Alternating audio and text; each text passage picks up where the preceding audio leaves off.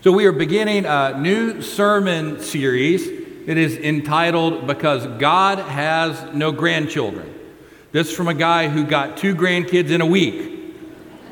But, but the truth of it is, God has no grandchildren.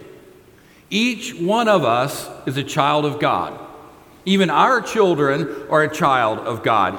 The truth of it is, each one of us must find our own way to faith in Jesus ourselves.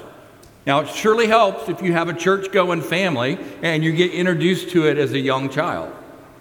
But the truth of it is, God does not have a single grandchild in the universe. Now, you may, I've had some Jewish friends, and Jewish people will tell you, I am Jewish because my parents were Jewish. The, the next question, if you run into a Jewish person that's claiming I'm Jewish, is Are you practicing? Are you a practicing Jew? Because they're really using Jewish as sort of a heritage, even though it's a faith, it's also a heritage. But they're really not grandchildren of God either. And I think I shared with you once um, when I was in seminary, we had 12 United Methodist pastors from Russia come to visit the seminary, and I was their tour guide for a week. And it was like 12 adults, two of whom spoke English. And it was very much like herding cats. Took them to a Walmart. One of them said, How many cereals do you need? It was really an interesting time. I learned how to say, Hey, everybody get on the bus in Russian, but now I've forgotten. I haven't used it in a while. Don't have much cause for Russian. But I had this really interesting conversation with one of the pastors that spoke English actually quite very well. And she was telling me that a Russian will claim to be a Christian because they're Russian. So the, the Orthodox Church of Russia sort of lays claim to all the people of Russia. And so a Russian, if you ask them, Are you a Christian? Will say, Of course I'm a Christian, I'm a Russian. So in Russia, if you're a, a practicing Christian, you're called a believer. Oh, I'm a believer. So it's just really an interesting perspective. And, you know, that's as close as you would have, I think, as a grandchild for God, is somebody who's just claiming it like the Jewish person because it's their heritage. The truth of it is, God does not have grandchildren. We are all children of God. And Paul tells us a little something about that in the book of Romans. Here are these words from Paul. It's the eighth chapter, uh, verses 14 through 17. For all who are led by the Spirit of God are children of God. For you did not receive a spirit of slavery to fall back into fear, but you have received a spirit of adoption. When we cry, Abba, Father, it is that very Spirit bearing witness with our spirit that we are children of God. And if children, then heirs, heirs of God and joint heirs, joint heirs with Christ, if in fact we suffer with him, so that we may also be glorified with him. Paul makes it clear we are all children of God. There is a spirit of adoption and that we get to call God Father. He, he uses the word Abba. It's really a much more familiar word.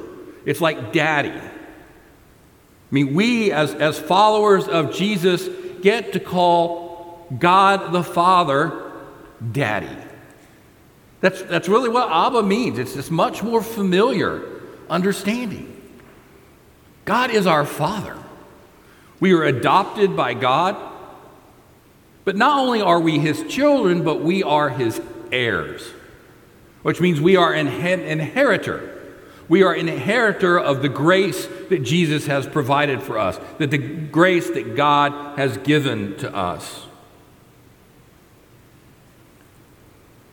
We are all children of God, and God has not one grandchild.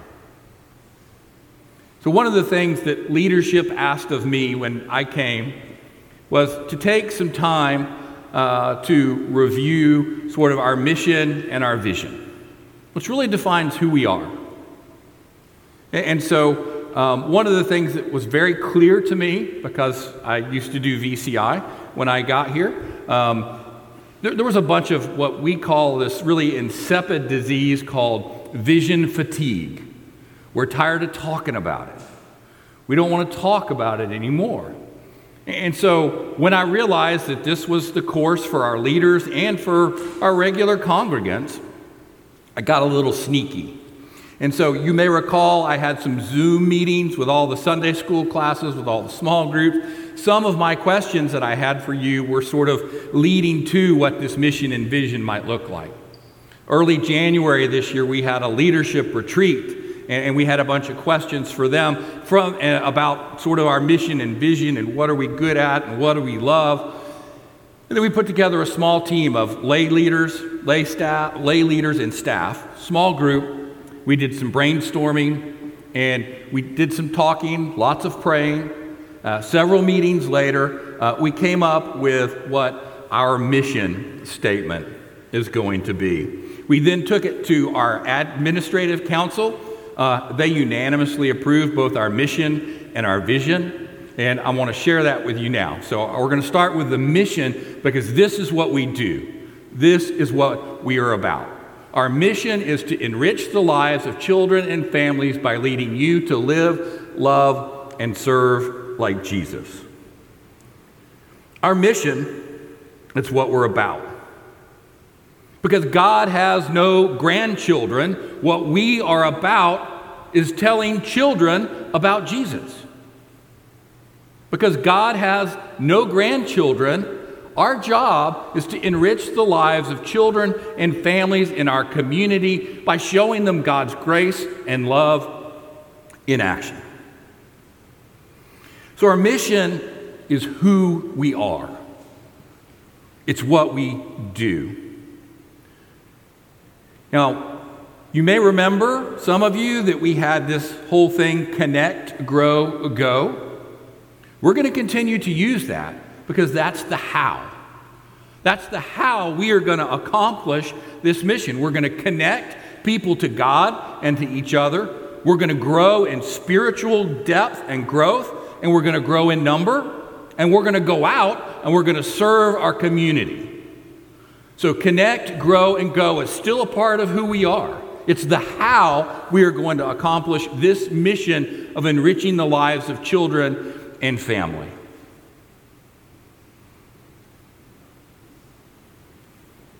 This next one is the vision. And it's sort of the bigger one. I, am kind of going at them backwards because I wanted to give you the what. And with our vision, it's sort of aspirational, really.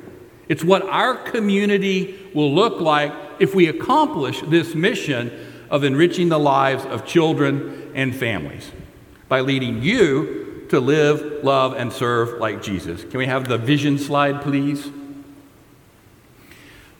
Our vision, and this is what happens when we accomplish our mission, when we're starting to accomplish our mission, is a vibrant Lake Houston community transformed through a deep love of God and neighbor. What this vision statement is uh, saying to us is if we accomplish our mission, we're going to change our community. Our community is going to be better because we're accomplishing our mission.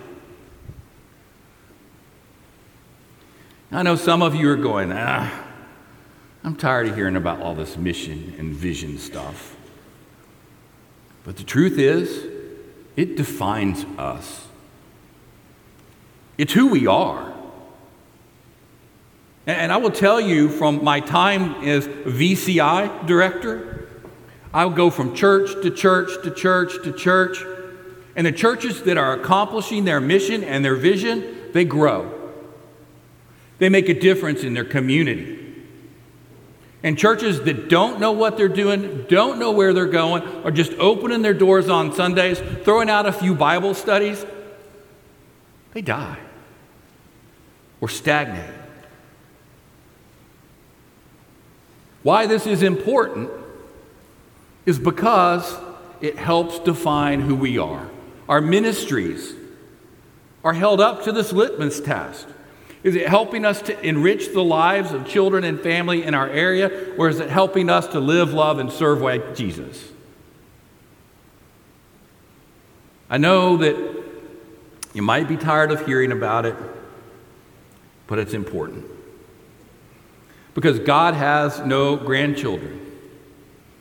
And I don't know if you've noticed, but this church has been about enriching the lives of children and families for 35 years.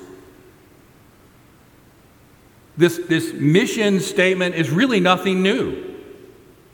It's who we are, it's what we do. God has no grandchildren, so what we do for children in our community matters. It's helping them find their own way to faith in Christ.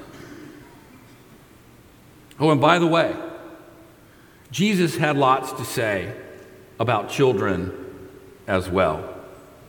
So we're going to look at a text, and it, it, this one comes from Luke, but it occurs almost verbatim in both Matthew and Mark as well.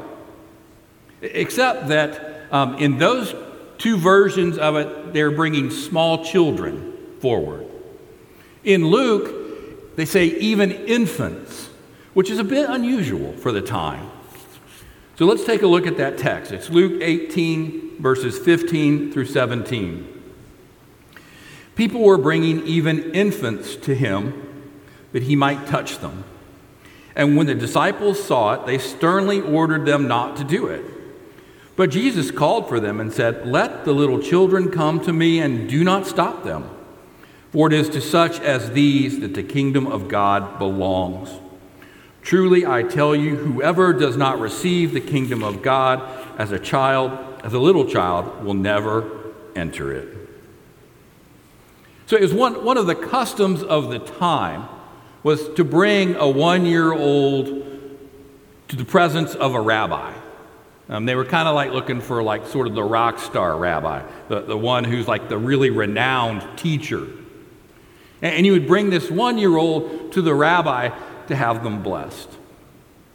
And that's probably some of what was going on here, is that people were bringing their children to Jesus for Jesus to bless them. But in Luke, it's a little bit different because they're even bringing infants, little tiny babies, to come forward. And the disciples try to stop them. They're like, no, Jesus is too busy for you. And so, to me, the question is if Jesus is all about let the little children come to me, why do the disciples try to stop them? And so, the scholars have a, a couple of speculative, because it's just speculative, work on why. What one scholar in particular, and, and something that you need to know about the Gospel of Luke, is there is a very distinct turning point in the Gospel of Luke. Chapter 9, verse 51, it says, Jesus then turned his face towards Jerusalem. And the whole rest of Luke is about his journey to Jerusalem to the cross. He's already told the disciples, I have to die. I have to go to Jerusalem and die on the cross. And so this scholar thinks that the disciples stopped them because Jesus was like worried. He was uptight. He was facing the cross. So, so much like you might protect your spouse, like, no, leave daddy alone. He's had a really hard day. He speculates that the disciples were like, uh, no, Jesus is having a really hard week. Just let him be. There's another scholar, many other scholars actually. Take a look at the, the status of children as it relates to men in that world. So it was a very patriarchal time, right? It was a man's world. And, and little children belonged to the women's world. And the women didn't mix much in the man's world. And so the status went like um, women, children, servants, donkeys. Children were really low in the status of this. They're not venerated like we venerate our children now. And so th- this author speculates that it's because of the low status of children that the disciples said, Stop. Don't bother Jesus. And basically, they're saying, Don't bother Jesus with something so trivial, so small. So it is not insignificant that Jesus says, Let them come to me. And then he goes on to say, It's to these that the kingdom of heaven belongs. And, then he makes this statement Whoever does not receive the kingdom of God as a little child will never enter it. I don't know about you, but that scares me. I mean, I left my five year old self way behind. My wife might tell you I'm just a big fat kid, but what does that mean? You have to be like a child to enter the kingdom. Now, there's two ways that, that scholars interpret this. The first is exactly that that you have to be like a child. You have to have like a childlike faith to enter the kingdom of God. I mean, children are much more trusting than us, they're, they're much more welcoming of the truth as it's told to them. So, so that's one possible meaning. But, but another interpretation of, of what this means is that you have to receive the kingdom of God as you would receive a child. That's an interesting perspective. As you would receive a child. I mean, how do you receive a child that comes into your presence? I mean, I try to smile. I try to talk to them, I try to engage them. What, what does it mean for us to receive the kingdom of God as we receive a child? You, you've got these two possibilities, and the truth of it is, I think it's a lot of both. I think both of these have merit, and I think it is important that we are able to receive like a child. But I think it's also important that we can receive it as if we are receiving a child as well. So Luke says in the ninth chapter, verse 48 Whoever welcomes this child in my name welcomes me, and whoever welcomes me welcomes the one who sent me. For the least among all of you is the greatest. Now, the disciples had been quibbling about who was the greatest. I'm a better disciple than you. Oh, Leanne, I'm a way better disciple than you. Not true, by the way. And you know what Jesus does? He picks up this small child and he says, You welcome this child, you welcome me. You welcome this child, and you only not welcome me, but the one who sent me. And he goes on to remind the disciples that the least among you is the greatest. So I think the author of Luke had this sort of second meaning more in mind that, that we have to receive the kingdom of God as if we would receive a child. Children are important to Jesus.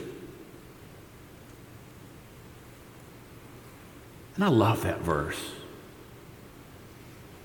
When you receive this child, when you welcome this child, you welcome me. Not only me, but the one who sent me.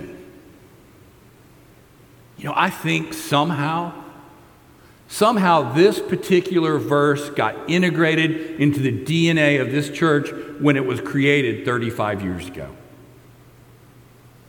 It's what you have spent 35 years doing. I mean, you got the weekday learning center. You have 400 children a week coming into this building and the other building learning about Jesus. Yes, they're learning reading and writing and other skills, but they learn about Jesus. We might be the only place that they learn about that.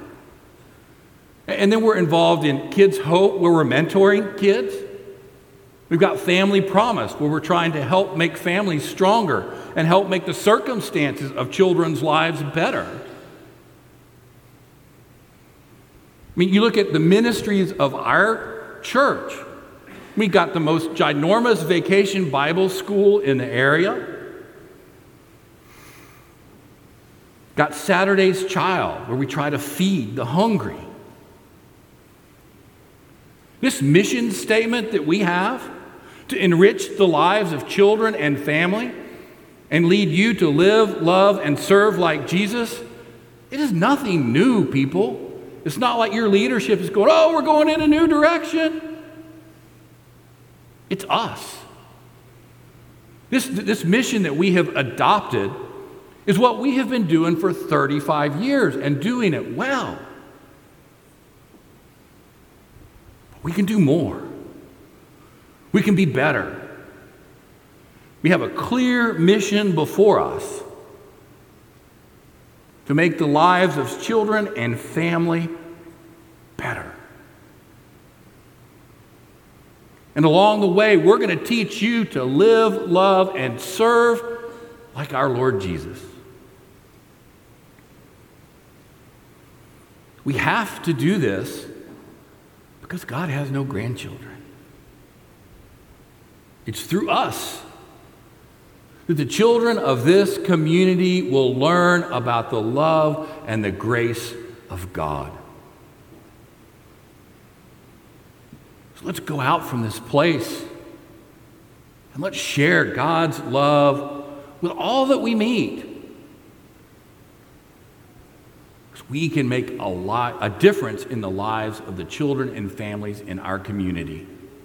And they can come to know God's grace through us. Let us pray. Gracious God, there are so many children in our community. Help us to reach out in love and concern to them. Help them find us. Help them to experience through us the love of Jesus and the love of God. Let them experience through us grace and forgiveness and love and acceptance. Father, we want to make a difference in this community for you, for your kingdom. Help us, go with us as we do so in the coming weeks and months. For we have found your amazing grace, and we want to share it with our community. We pray this in Jesus' holy name. Amen.